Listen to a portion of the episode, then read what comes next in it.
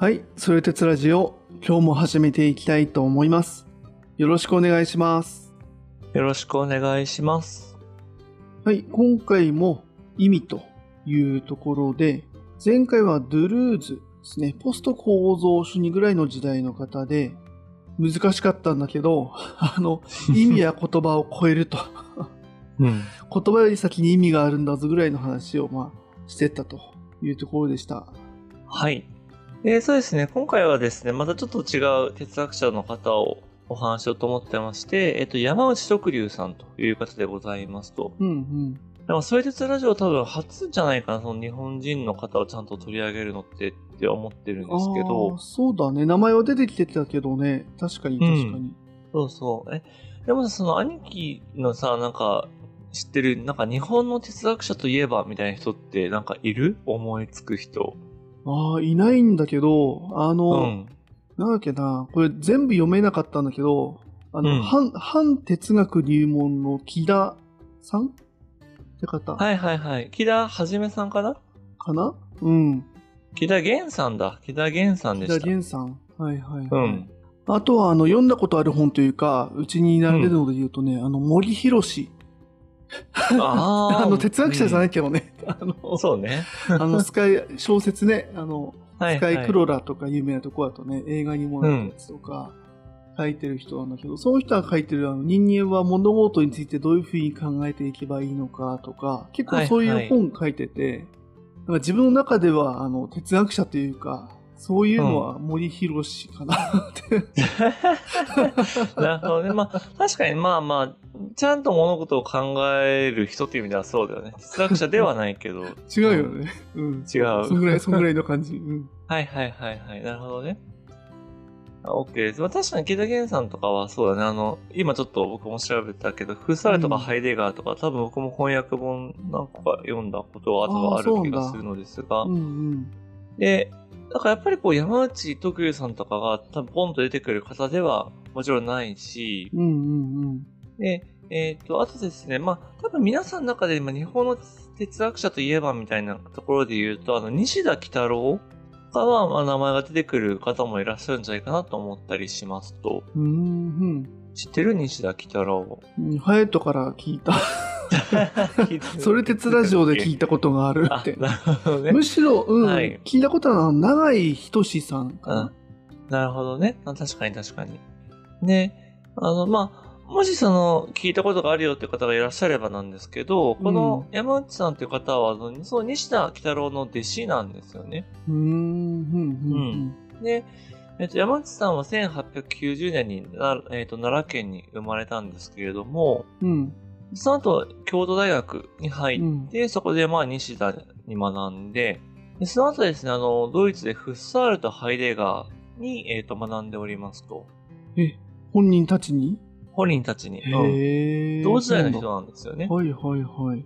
そう。で、あの、まだやってないけど、あの、このフッサールとハイデガーも、そのまさに臨済、あの、次、ちょっと臨済をやろうと思ってるんですけど、その次ぐらいにちゃんとやろうかなと思ってまして、うんうんうん。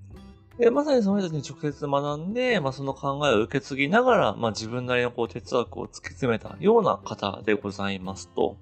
ね。まあ、ちょっとですね、あの、まあ、自分がこの人の本を読んだきっかけっていうのは、まあ、まさにちょっと前も伝えたレンマってうん。いううん、ものがあって、まあ、そのうん西洋のロゴスに対して、まあ、東洋のレンマがあるんだ、みたいな。うんうんでそれは、なんかその、要はロゴスってロジックっていうのは正しいか間違ってるかとか、真とか義みたいな感じなんですけど、うん。うん。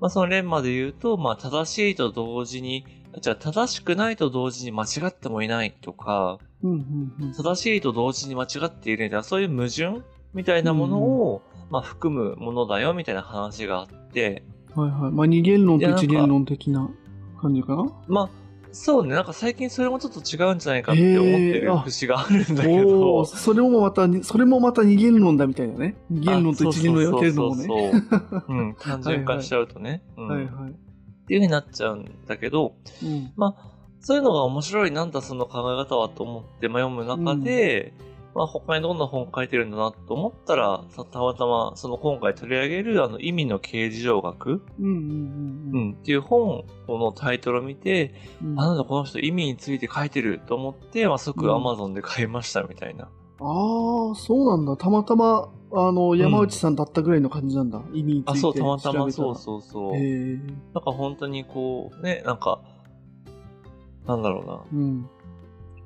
こう、本当にたまたま出会って、まあ本当にこううん出会いの中で読んだみたいな本なんですけど、はいはい。で、まあ、この本自体もね、結構その、じゃあ意味についてはもちろん書かれてるんだけど、うん。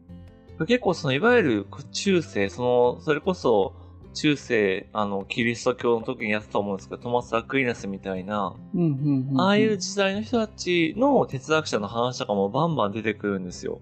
なるほど、なるほど。そう。うんなので、まあそれをね、ちょっとちゃんと理解するってのは難しいんですけど、まあその中でもやっぱり興味深いところとか、まあちょっと取り上げて、あの、これ面白いですよって言える部分が、まああるなと思うので、はいはいはい。ちょっと今日はそこを中心にですね、こう皆さんにも、まあ、お伝えしながら、やっぱこう意味って面白いねとか、こんな広がりがあるよね、みたいなところをうんうんうんお伝えしていきたいなというふうに思っておりますと。なるほど。前回の延長戦っていうよりは、また違った雰囲気で楽しむぐらいの感じかな。あ、そうだね、うん。うん意味っていう大きなテーマに関して、うんルルーズさんはなんかこんなことを話してて、うん。山内さんはこんなことを話してますよ、みたいな、なんかそんな感じで、はい、はい楽しんでもらえたらと思っておりますが、うんまあ、大きなテーマとしてはちょっと3つぐらい持ってきてて、ちょっとそれ全部言えるのかとかあるんですけど、はいはい。あの、一つはね、これちょっと前回もお伝えした、あの、意味と価値の違い。うんうんうんうん。で、これ、第1回でもお伝えした通り、辞書的な話で言うと同じなんですよ。でも違うよっていう話をしてたりとか、まああとはですね、その自分と他人っていうのを、あの、結構これまでもね、そのサルトルとかでも言ってきたと思うんですけど、うん。うん。そういう意味の観点から捉えるとどうなるかみたいな話と、あと最後宗教の話宗教もあるんだ。へえ。そう、宗教もある。あの、神が死んだってね、ニーチェが言ってから、うん。その宗教とかね、神とかについて語るのって難しいと思うんですけど、思うんですかっていうか、その難しくなってるんですけど、うん。まあ、それを改めてこう意味の世界からちょっと話してるよみたいなのがあるので、おー、面白そう。うん。はい。ちょっとこの辺をね、今日は、まあ、3テーマぐらいをこう、ポンポンとお話ししていこうかなというふうに思っておりますと。はいはい。了解。確かに1回で終わるか怪しいけどね。確かあに。そう うん本当は多分ね、2、3回に分ける、2, 2回ぐらいに分ける話かなとは思うんだけど、まあまあちょっとね、はいはい。楽しんでいただきながらって感じなんですけど、まあ、早速じゃあその一つ目のその意味と価値の話なんですけど、うん。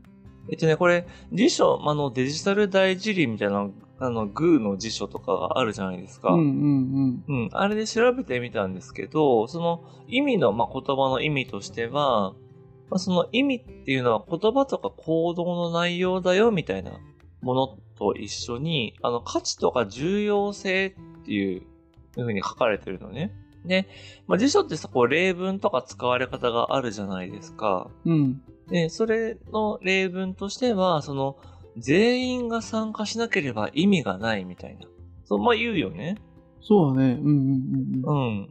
でもそれって要は、全員いないと価値がない。いや、その、まあ、会議なのか、その、サッカーとかなんかわかんないけど、やる価値ないよね、みたいな。まあそういう話ですと。はいはい。まあ確かに、そうか。それはただの、そうだね。こ行動とか言葉の内容以上になんか表してるものが多いもんね。うん確かに価値重要性みたいな。はいはい、はい。あ、そうそうそうそう。でもそれは価値とか重要性、大事さだよって話なんですけど、うんうんうんじゃあ本当に意味と価値が同じなのかはいはいはい。っていう話があって、まあ流れ的にね、あの、分かると違うんだよっていうのを言いたいんだろうなってのは分かるとは思うんですけど、まあ、じゃあ何が違うのかっていうか、まあもっと言うと山内さんはですね、そのうん価値があるじゃないですか。でその価値の根拠が意味なんだって話をするんだよね。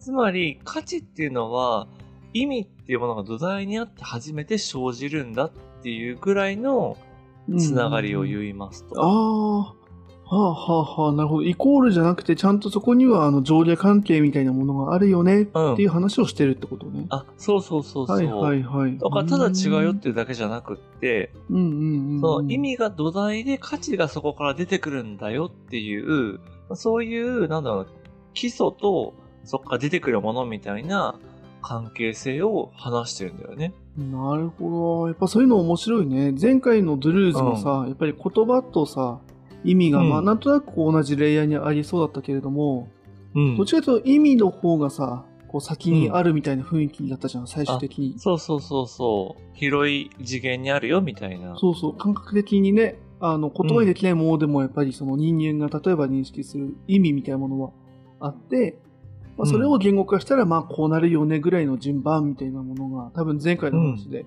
ああ、なるほどって確かに思ったんだけど、うん今回も結構そこが同じようで違うっていうのは、そうやって上下関係というかね、やってくれるんだ。そうだね。でもそう似てる感じかな。その価値よりも意味っていうのはやっぱり広い、まあ領域を含んでるんだようんみたいな話なんだけど。まわかりやすい、まあちょっと話としてですね、やっぱ価値って、その、性質上価値を考えるっていうことは、要はやっぱり対立関係を考えてるんだよね。うん。これデータの時にもちょっと言ったと思うんだけど、要は善っていうと、その対立として悪があって、で、それが分けられることで、そのどっちか一方に価値を帯びるみたいな話をしたと思うんですよ。はいはいはい。まあ、そんな感じで、例えば、その、まあ、た、なんだろうな、こう、なんだ、わかりやすいかちょっと例として、うん。まあ、新鮮なリンゴと腐ったリンゴがありますと。うんうん。ちょっと想像してほしいんだけど。うん。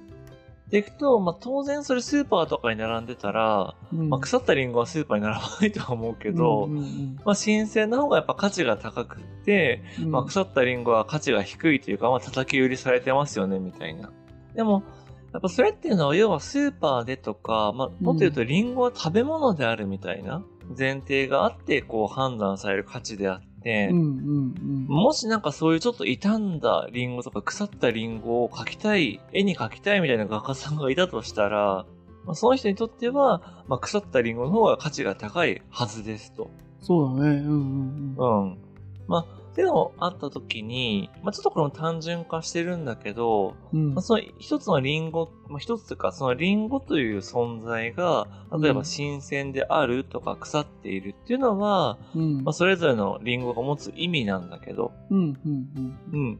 まあ、そこに価値判断が含まれると、どっちかは良くてどっちかが悪いみたいな、どっちかを求めてどっちかを捨て去るみたいな、まあ、そういう働きにつながりますよと。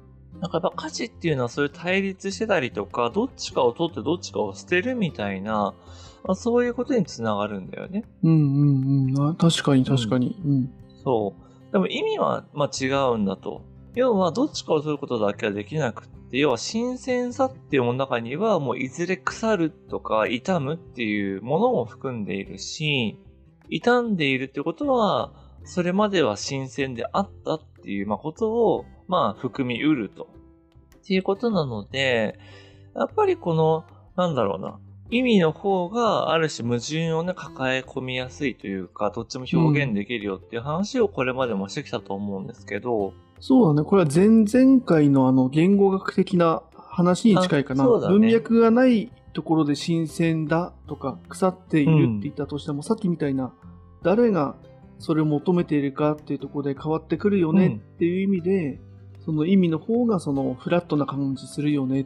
で、そこに価値みたいなものがあると初めてその、まあその価値っていうか求める人の文脈が出てくると価値ってまああ生じうるよねみたいなね意味で。そうそうそうそう。なので、なんかやっぱそこには、なんだろう、やっぱり、よし、あしとか判断みたいなのがやっぱり含まれてきますと。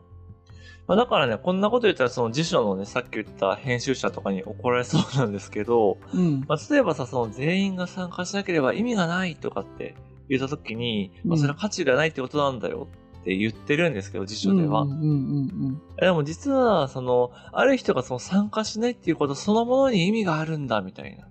要は、それが何かの講義なのかもしれないし。何かただ忘れてきてるその人は、なんだ、その、メンバーとしてふさわしくないっていうことを表してるかもしれないみたいな。なるほどね。そっちのあの、来なかったその人のたちの視点抜けてるじゃんっていう話ね。そうそうそうそう。だからあくまでもその何か主催者なのか、待たされているその人から見たら意味がない、価値がないって言ってるのを言ってるだけじゃねえかみたいな。その一部のその人の主観の中で使われる意味とか価値っていうものがごちゃっとしちゃってるうん。よねなるほど、なるるほど、なるほど。その、うん。そういうふうにも使われ、一般的に使われてるよねっていう意味では、辞書に入れてもいいけど、ちゃんあそうとあの注釈入れてよねっていう話ね。そうそうそう。大変だな。ただし意味とは価値よりも深いものであるみたいな。はいはい。うん。まあ、国語辞典でね、そこまで書いたらもう大変になるんだろうけど。まあ、哲学的にというか、そういう山内さんの話からすると、うんまあ、意味っていうのは価値よりも広いし、深いし、まあ、べ違う次元というか、まあ、そういうところにあるんだよ、みたいな話でございますと。うん。うん。なるほどね。その文脈が必要だよっていうね、話、ね。そうそうはいはいそうそう。うん。でも結構これ面白いと思うんだよね。やっぱり、うん。あの、冒頭も、冒頭というか、その第1回でも伝えたけどさ、要は自分の人生に例えば意味がないとか価値がないみたいな、まあことって、まあ別に僕だけじゃなくって、まあやっぱりこう生きてる中で感じることってあると思うんですよね。うんうんうんでも山内さんが言ってるのは、その仮に人生に価値がないと感じる瞬間があったとしても、やっぱりそれ自体そう感じることには意味があるし、うん。うんうんうんうんうんその生きていることに意味がないというそれ自体が実はもうあの理由なく意味なんだみたいななんかそういうことを言っていてなるほどね。ちょっと深い感じする。そっかそっか。あそうそうそうそれもまた一つの視点でしかないというか、文脈でしかないよって話だよね。自分がそう思ってるっていうのもね。その自分がその瞬間か、うんしかも。思っている。だからあと他人に対してはそうだよね。なんか他人、うんお前の人生に価値がないみたいな、例えば決めつけをしたときに、はいはい。まあそれはあなたの意味世界での話だよねっていう風にやっぱ捉えることができる。なるほど、なるほど。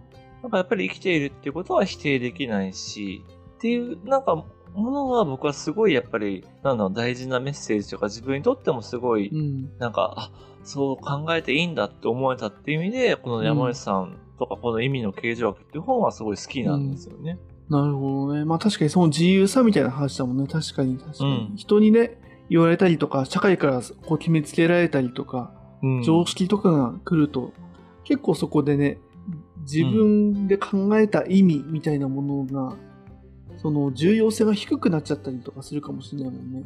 あそうそうそう。んんやっぱちょっとこれはあの雑談的なんですけど、その、やっぱ僕はその普段そのキャリアデザイナーとして、まあその転職のご支援とかさせていただいてるんですけど、ほいほい。やっぱりこうね、多くの方が自分の市場価値が知りたくてとか、おー、ほうほう。そう。なんか例えばじゃあ給与が下がる、転職して給与が下がるっていうことは自分が価値がなかったってことなんでしょうかみたいな。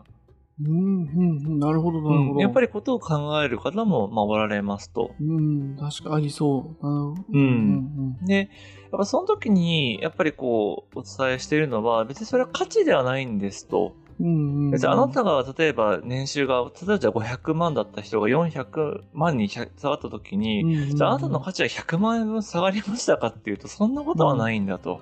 はあ、はあ、はあ、はあ。うん。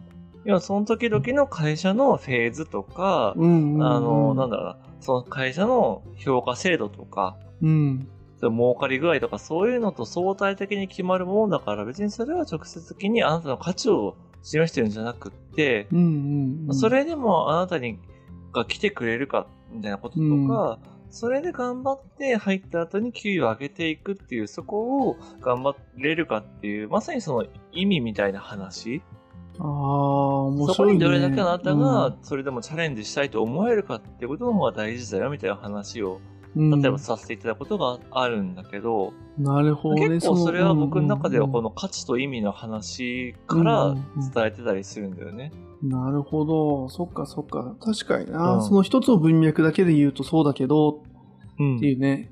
それってしかも自分の文脈じゃないじゃんって話だよね。あそうそうそうホームページとか見てると確かに、あなたの市場価値診断みたいなのでさ、あの、うん、あるある。あるもんね。なんかねあるあなたは、はいはい、なんで639万円ですみたいな、なんかその、その1万円足りない640万円にいかなかった理由何みたいなさ。なるほどね。そんな、岩手で600万もらったらもう完全、あれだよ、セレブだよ、セレブ。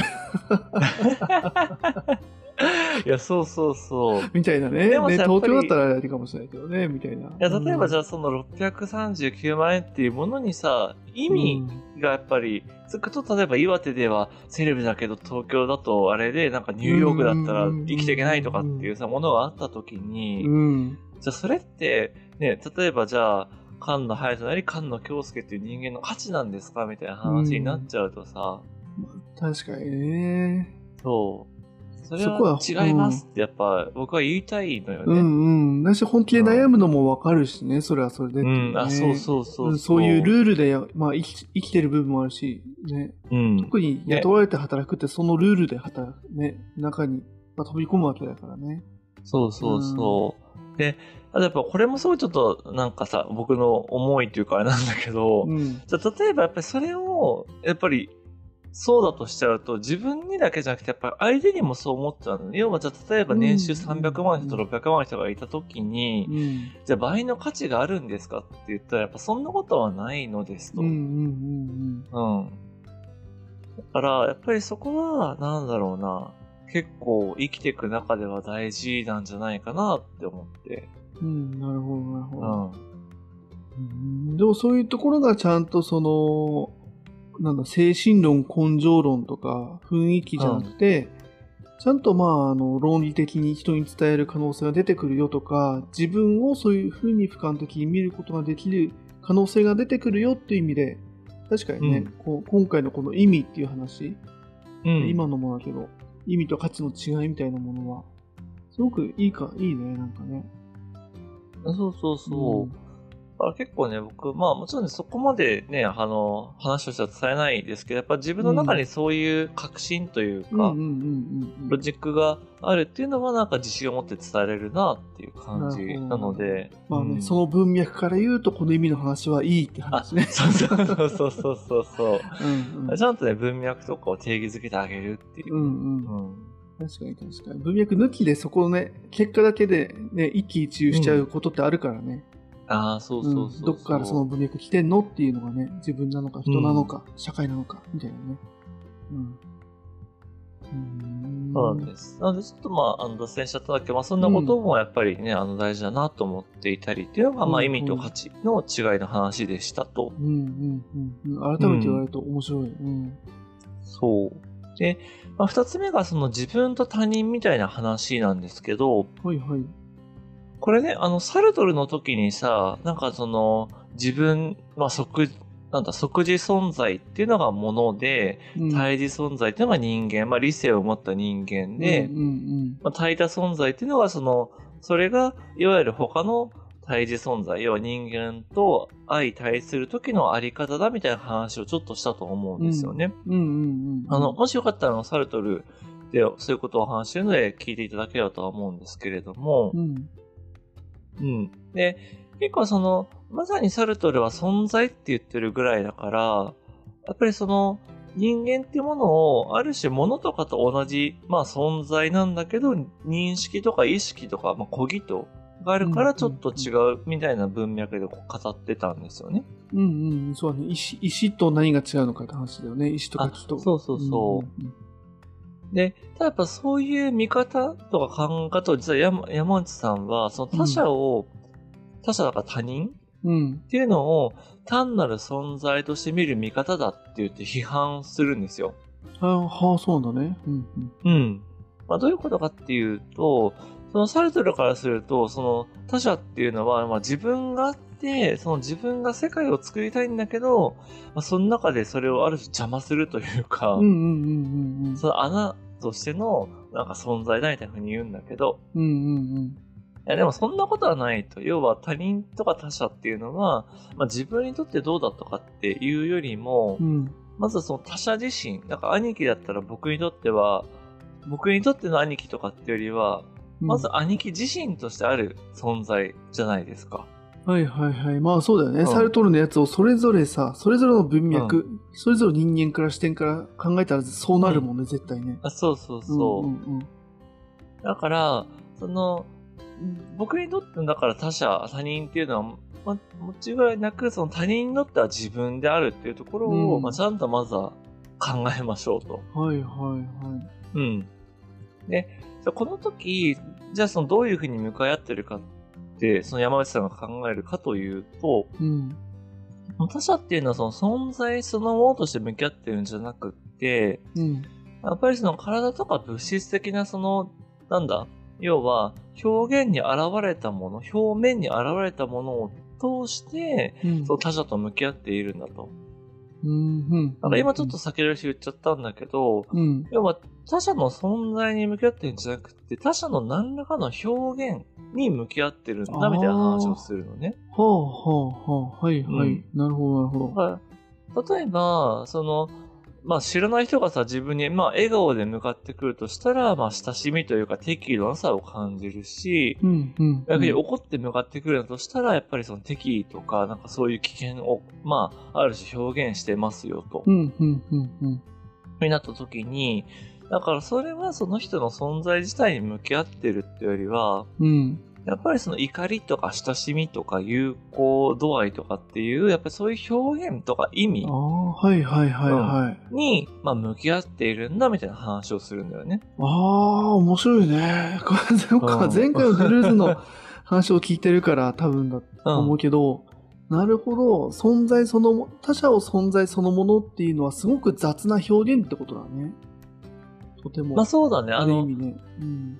論理的にとか哲学とか本質的うにん本質を追求したいってなったら確かにそういういろいろ剥ぎ落とすのはわかるんだけど、うんうんうん意味の世界から見ると、それは剥ぎ落としすぎじゃないみたいな。はいはいはい。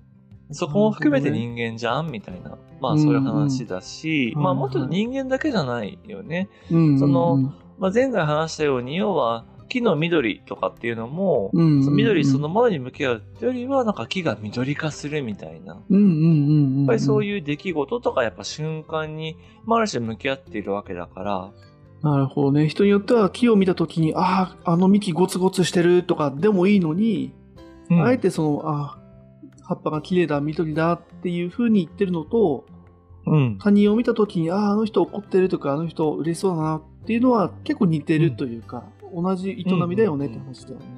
そうそうそうそう。んやっぱりその表現とか、やっぱり出来事みたいなもの。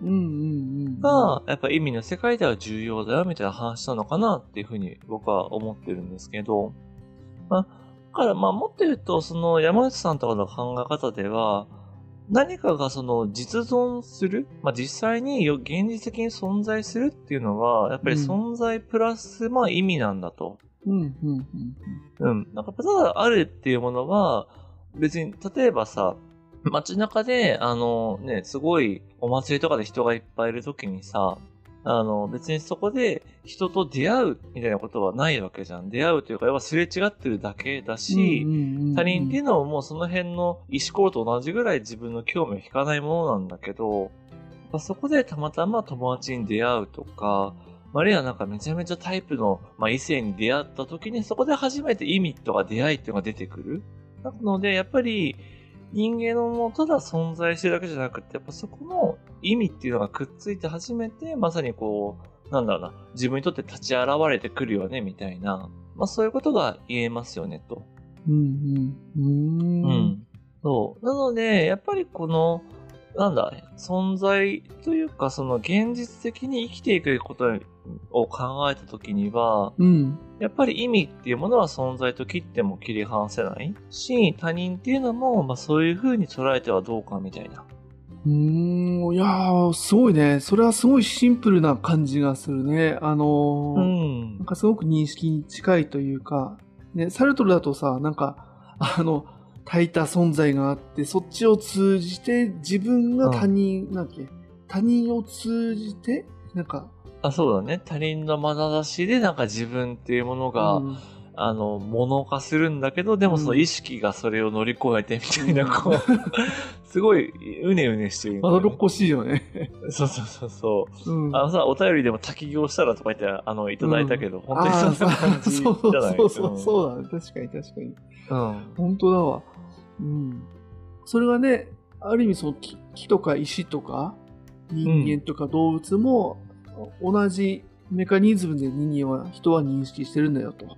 結局存在そのものと向き合ってるってことではなくて、まあ、うん。確かにそれは存在するかもしれないけれども、うん。その人間の意識レベルとか生活レベルで言ったりとかするとうん。全然意味レベ意味レベルでうん。それそれを認識してるんだよっていうのは、そこがパッとね、まあ、それもなんか二芸の時分けちゃってるのかもしれないけどね、存在と意味がちゃんとこう、あの、別物として別の引き出しに入ったみたいなね、うん。ううんん。分かれた、分かったみたいなね。うん僕はなんか、うん、面白いなと思った。うん。そうだね。そうそうそう。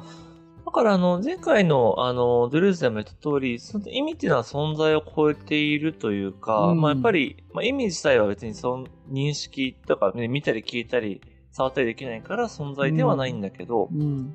存在と共にあって、そういう、ある種現実の、まさに、物とか人とかそういうのを作ってるみたいなのは、まあ、すごくわかりやすいというか、まあ、言われてみたらそうだよねっていう感じなんじゃないかなっていうのは思ったりしますと。そうだね。だからこそ、まあ、それこそそ存在とは何かとか、真理とは何かっていうのを見ていく難しさが、っていうか、多分不可能なのかもしれないですね。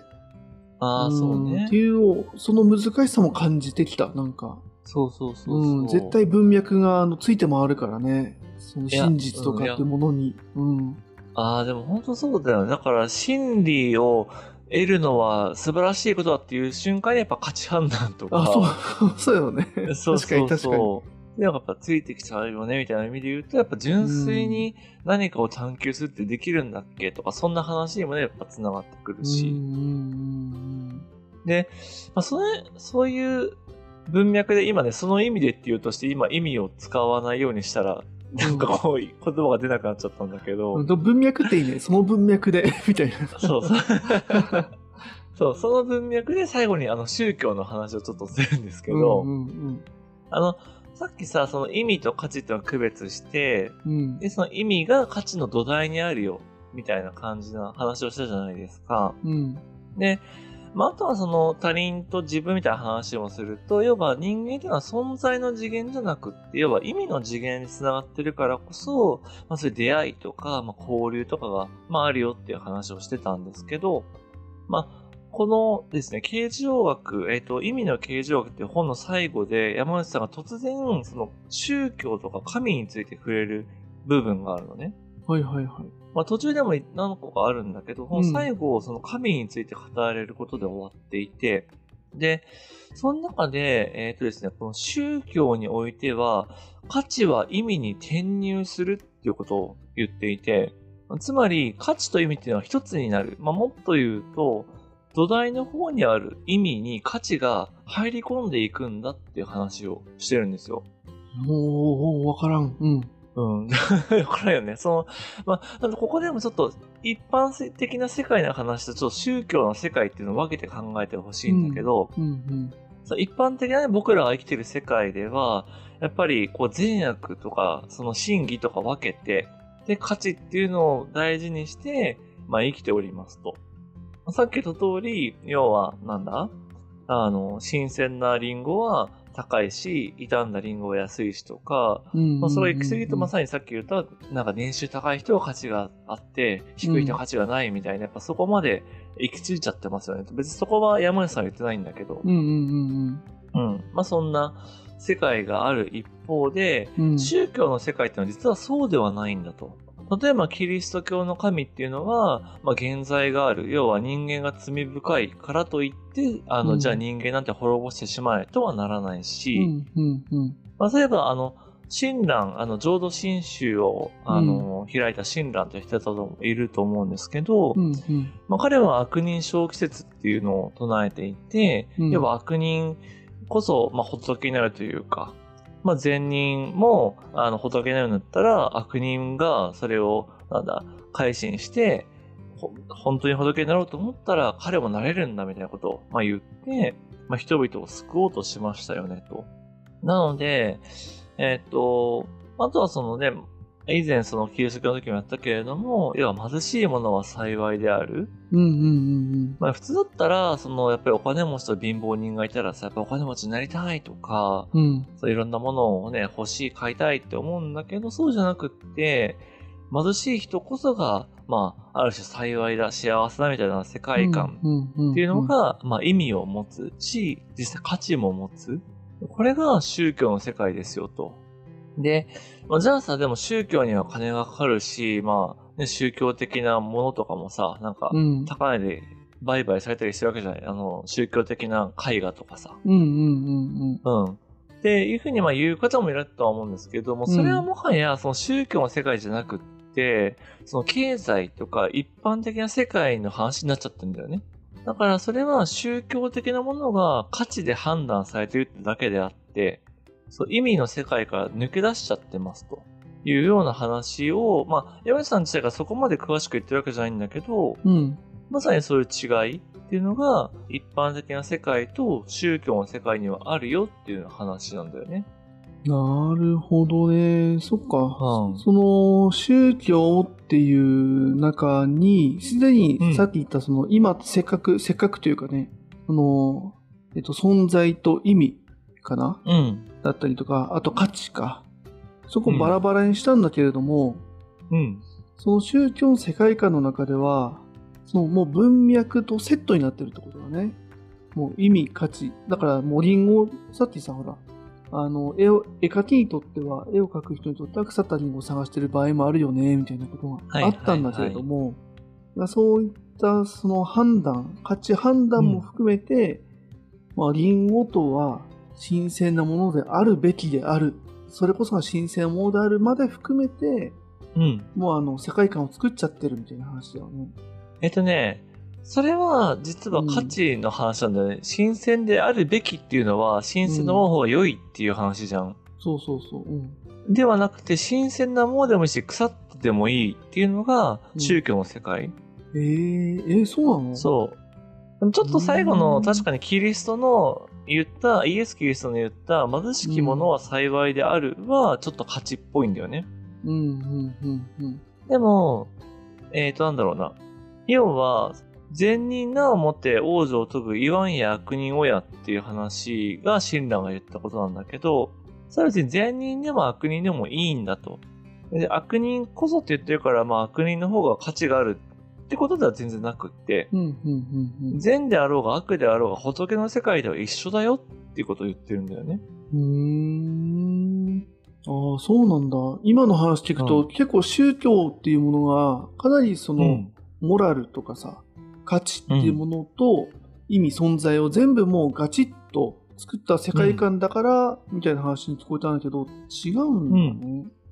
そうね、えっとね、それはどっちかっていうと組織化されたとか、うん、もう少し、なんだろうな、こう、広まった後の話だと思うんだよね。はあ、はあ、はあ、はあ。要はそうなった時に、じゃあ結局その神に近い、そういわゆるこう、教会とか、うん、その、お坊さんみたいな人たちの方が、例えば偉いとか、そういう上下が出てくるっていうのはもう価値の世界に行っちゃってて、意味の世界では別にみんな一緒だよとか、要は仏の世界で言うと、うん、もう全員、仏、ブッダ自身ですらみんなと同じだみたいな話を例えばしたりとか。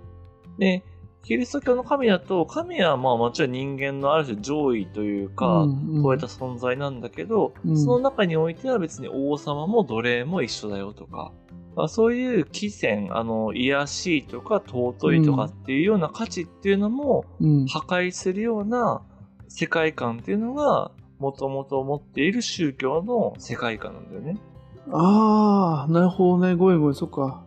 うん、うん。分かった。この宗教っていうものの定義が、ちょっとここでどういうものかよく分かんなかったから、キリスト教、うん、うん、とか、特にキリスト教か、ってなっちゃうとね、うん、その さっき言ったその、やっぱ教会がとか権威がとかさ、はい、はい、はい。ちょっと繋がっちゃうから、うん。あ、そうだよ。もうちょっと原石というか、その、うん、宗教的なものって多いかなと、こうんうん個別の宗教とかっていうよりは。はいはいはいはい。あ、うんであれば、うん、なるほど。そうなるとそうだよね。今の経済とか、さっき言ったその、お金やり取りする世界からすると、かなりフラットな世界になるよあねっていうのは、そうん、う理解できると思う。うんうんうん。なので、それやっぱ価値だと、まさにそういういいものは欲しいけど悪いものはいらないみたいな話なんだけど、それを宗教でやっちゃうと、まさに先民思想だよね。うん。うん。こういう人は救われるけど、こういう人は救われませんみたいな。うんうんううん。ん。やっぱりそれは、本当の、なんだろうな、宗教の意味の世界の話ではない。はいはいはい。なるほどね。そうか。まあそうすると、まあ宗教っていうものをね、ちゃんと、あれだね、定義したいよね。まあね、そうなるね。なるほど。まあ、うんまあ、それもね、難しいけど、理想の宗教とかね、宗教にイデアとはって、また難しい話にね、あ、そうそうそう面倒な話になりそうだけど。なるほど、なるほど。でも、まあうん、ただ、うん。ごめん、あの、今ちょっとその、先民思想は宗教ではないって言っちゃったんだけど、それは、そんなことはまあないというか、逆に先民思想だからこそ、うん、めちゃめちゃ強い意味を持って、うん、すごい強固なやっぱつながりを作る、まあ、宗教とかもありますと。うん、うん。ね、それこそ、まあ、うん宗教の意味って話だね、それこそね。そうそうそうそう。だから自分が救われる意味とかになるんだけど、うんやっぱりそれは、その山内さんの感覚からすると、ちょっと価値に寄りすぎてはいないかという感じなんだよね。なるほど、なるほど。うん。まあ、まあ、その意味だと、その、まあ、今日のね、冒頭お伝えした通り、やっぱニーチェは神は死んだみたいに言って、うん。まあ、神っていうものがもうそもそも機能してないよみたいな話をしたんですけど、その神っていうのはまあ存在しないんじゃなくって、その表現とか出来事とか意味として、まあ、存在するというか、まあ、あり得る。だから、神の存在っていうのは否定できるかもしれないけど、神の意味とか、うんうんうん。宗教の意味まではまあ否定できないんじゃないかみたいなことを、まあその山根さんの本を読んで僕とかは思ったりしたんですよね。なるほどね。まあ確かに確かに、うんさっきも言ったけど、あれだよね、そうそう人間がやっぱり存在の次元でつながってるんではなくて、うん意味の次元でつながってるでしょっていう、人間のすごくその、多分ハヤト言うとこの素朴な感覚とか、はいはいあと現実だよね。実際そうやって世の中が動いてるみたいなことを考えると、うん。その神の存在は知らんけど、神の意味はあるよね、神の意味はあるよねっていう、うんこれはもうあの、誰も否定できない。ニーチェですら、あの、うん死んだとは言ってもいいけども、まあ、そもそも存在するか知らんから、死んだかどうかも知らんわ、みたいな話を、そうだね。全然あの、まあ、あの、反論はできるよねっていうね、どっちが正しいとかではなくてね。うん。うん。まあとか、その機能しなくなってきたとか、そのみんなが神っていうものをある種信じなくなって、そこに意味を見出せなくなったっていうことが、まあ例えば言えるとして、まあそれが神は死んだっていうふうに言えるかもしれないけど、うん。神の意味がなくなったことの意味もまた問うことができるよねっていう、やっぱ意味の世界ってのはそういうものだよねっていう感じかな。はいはい。そうだよね。また別の意味が生まれてくるでしょうとか、求められてるでしょうっていう話だもんね。うん。うんうんうんそう。だから、まあ、これもちょっと雑談というかあれなんだけどさ、やっぱり最近その世の中で、あの、やっぱし、お坊さんっていうか、まあ、例えばお寺とかさ、うん。まあ、神社仏閣あと教会とかもそうなんだけど、まあ、運営が大変らしいのよ。ああ、そうなんだ。その後継ぎがいないとか、檀家さんがいなくなってとか、ああ、はいはいはい。そうそうそう。で、やっぱりこう、続けられないっていう話があるんですよね。でやっぱそことかでも僕はやっぱりこの、やっぱりそこの意味だよね。そのじゃあ、段階になる意味とかさ、うんうんうん。お寺さんに、やっぱりこう何かお布施をする意味みたいなものがやっぱり分かりづらくなってきているとか、実感できなくなってきている。はいはいはい。普通に生きてる中で。う。うんんやっぱその中で、じゃあ、例えば観光業だとか、うん。うんなんだろうな、その、なんだ、グッズを作って売ろうとかっていうのはそういう価値によった話であって、うんうんうんやっぱそっちでは宗教はなんだ生きていけないんじゃないかなとかっていうのは思ったりしたんだよね。うん。まあ、そうだね。なんか本質的な解決策ではなさそうだよね。そうそうそうそう。はいはいはい。でやっぱりその意味をどう取り戻すかみたいな話をじゃあでも考えようと思うと、うん。めちゃめちゃ大変。それこそまあね、お寺にね、なんかあったら相談にね、住職さんとなんか話をしに行くっていう、もう感じじゃないからね。そういうそあそうそうの、そう。地域のね、あの、コミュニティの核になるような場所でもない場合もあるだろうしっていうね。場合もあるね。もちろんそういう場所もあるとは思うんだけど、うんなかなかね、普段生活してる中でじゃあ、まずお寺さんに行くみたいなのがあるかっていうとさ、うんまあ、僕らね、結構おじおば、まあおばあちゃんとかがね、うん信心深いというか、うん。よく言ってた方だと思うけど、やっぱそれでもないじゃない。そうだよね。うん。うんじゃあ自分がね、あの、その、行くかってね、自分から行くかみたいな話ね。あ、そうそうそう。うん。まあ、やっぱりそこは、その、まあ、まさにね、じゃあそれを行くか行かないかっていう価値の話をそうなんだけど、やっぱその一個、うん。深いやっぱ次元で考えないと、うんうんね、難しいというか、なかなかできない話なんだろうなっていうのもまあ思ったりしたっていうので、ちょっとその宗教の話。うん。うん。はいはい。んなるほどね。確かうんに確かに、その、ある意味そのお金とか経済っていうのも一つの意味でしかないというか、一つの文脈でしかないから、っていう話だよね。そこを分けて考えると、そさっきみたいにその、どうしてもその、グッズ作るかとか、あの、観光するかみたいになっちゃうけれども、う。そうそうそう。それはやっぱりその、なんだろうな、うまくその、物事を分けられてない証拠というか、うんちゃんと意味っていうものの文脈を考えきれてないかもしれないよねっていう話でもあるってことだよね。あの、ちょっと厳しい、あの、言い方をすると。まあ見方からするとね そうそうそう。そう。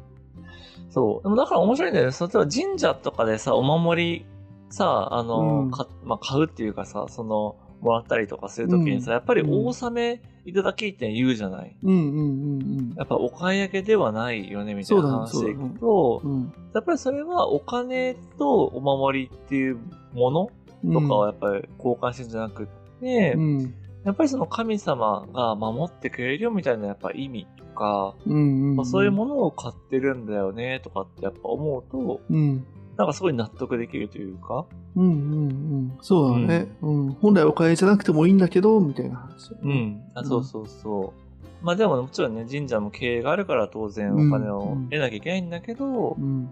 やっぱそこには抗ってる部分があるのかななんていうのを思ったり。はいはいはい。うん。その世界観だよね、それこそね。どう、そうそうそうそう。まあ難しい話だとは思うんだけどね、もちろん僕らはさ、僕らっていうか僕はね、今外から勝った好き勝手言ってるけど、その中にいる方からしたら切実だろうし。ねえ、だからさっきね、やっぱニーチェは死んだをね、あながち否定、なんだ、えっ、と、うん否定できるよねか。否定できるよね、みたいな話はしたんだけれども、結局でもやっぱその死んだ世界とか、その死んだ価値観で生きちゃってるからね。あ、そうそうそうそう。んその中でじゃあやっぱりお寺にね、行くべきだとか、うん。別にキリスト教でもないから、毎週ミサに行くべきだとか、まあ、そこをね、どう、こう、納得というかね、生活にこうんう織り込んでいくかっていうのが、まあ腕の見せどころなのかもしれないけど。まあうーん。そうだね。はい。まあ、そんな感じでね、あの、まあ、今回その、いや、三つの話ですね。その価値、意味と価値って、まあ三つっていうか、まあ全部繋がってはいるとは思うんですけど、うんうんうんその意味と価値は違うよっていう話から、うん。まあそういう他人と自分っていう、まあ存在の次元じゃなくて、やっぱ意味の次元で繋がってるねっていう話と、うん。うん。まあそこから一般的な、まあ僕らのいわゆる、まあ資本主義経済的な世界と、やっぱり、まあこういう意味の世界とか宗教の世界はいはい。で、まあ、結構レイヤー違うよねみたいな話っていうのを、まあ、させていただいたんですけど、うん。まあ、やっぱり結構こうスッと入ってくるというか、まあ確かに言われたらそうだよねって思いやすい部分もあったんじゃないかなと思うんですよね。うん。確かに確かに。ね、今の感覚と近い話してるから、あ、今の感覚が実はこうだったんだって結構直結してる感じはする。あ、うん、うん。そうそうそうそう。うん。だから本自体はね、まあ本当に難しいというか、なんかいろんなこと書いてるんですけど、うんうんうんやっぱりおっしゃってることとか書いてることは非常にやっぱりこう、なんだ、自分にとってもしっくりくるので、まあ結構この本は今僕2回ぐらい読んだんだけど、多分まだね、今後人生通して何回も読むんだろうななんて思いながら、うん、ですし、まだね、ちょっとこの本読んで発見があったらね、随時、なんかお届けしていきたいなっていう感じもあります。うん、そうだね。ぜひ雑談会とかで、そういえば、みたいな感じで。うん。そうそうそう。はい。まあそんな感じでね、話してきたんですけど、まあ、うん。今回ちょっと最後宗教の話をちょっとしたと思うんですけど、まさにその、なんだろうな、逆に言うと宗教の世界、まあ、特に次はちょっと禅問答、あの、うんうんいわゆる座禅とかの禅の話があって、まあ臨済、次の臨済も禅の人ですけど、ちょっとそこへの橋渡し的なことも含めて、はいはい。あ、そうなんだ。まあなんかこう、やっぱ意味の世界を直接、なんだろうな、なんとか指し示そうとした言葉ではうん指し示せないんだけど、なんか言おうとしたみたいな雰囲気をやっぱり感じるものがあるので、はいはいはいはい。まあその、ある種宗教代表って言うとあれだけど、うんうんうんうん。まあなんかそんな世界観としてのちょっと禅の話をですね、次ちょっと取り上げて、うん。なるほどなまあこ。の意味の話の、まあ最後はいはいはいはい。にしたいなというふうに思っておりますと。おー、ああ、面白いね。そっか。全問答もね、前やった時、すごい面白かったんだけど、またこの意味とか存在っていう視点からこううん聞いとると、すげえ頑張ってんだなっていうところも見えてくる。あそうそうそうそう。あとはこういうことをやろうとしてたんだなっていう、ちょっと内容自体というよりは、その全問答のその仕組み的な、システム的なところがちょっと見えてくるみたいな話に近いのかな。うん。そうそうそう。でそっちは次の臨済の方で、まさにちゃんとやろうと思っているので、次回はいはいはは、い。その全問答1個取り上げて、それについて、うんうんうん。なんか、ちょっと解説というか、こんな風に言われてるよね、とかうん、うんうん。意味の世界からすると、なんか分かりやすいよね、みたいな話を、ちょっとしてみたいなと思ったりしておりますと。そうなんだ。じゃあ次回が臨済じゃなくて、次回全やって、今回のこの意味のが終わったら、次はまた久々に東洋に戻って臨済やりますって話か。そうそうそう、おっしゃる通りおっしゃる通り。はいはいあーいいね流れでいこうと思ってます。はいはいはい。了解。そうだね。しばらくちょっと、そうだね。また西洋続いたから臨済に行くんだ。あそうそうそう臨済に行くんだって全然知らんけど。でも禅、禅か。禅の人はもんね。そうだね、禅、うん、禅の人だから、うん。まあ一応そのね、うん。この前の東洋がまさに禅の、そのダルマ、菩提ダルマという人がいてみたいな話をしてたと思うので、はいはいはい。まあ、そこをちょっとね、時代を、あの、なんだ、もうちょっと現代に近づく、まあ現代に近づけると言ってもまだ、なんだ、1000 1000年前とかそのぐらいの話ですけど、っていうような流れでちょっとですね、あの、この意味っていうものを、まあちょっと西洋から東洋へのなんか橋渡しじゃないけど、うんまあなんかそっちにこう行くみたいなはいはい、はい。話。で、ちょっと次回やっていきたいなというふうに思っておりますと。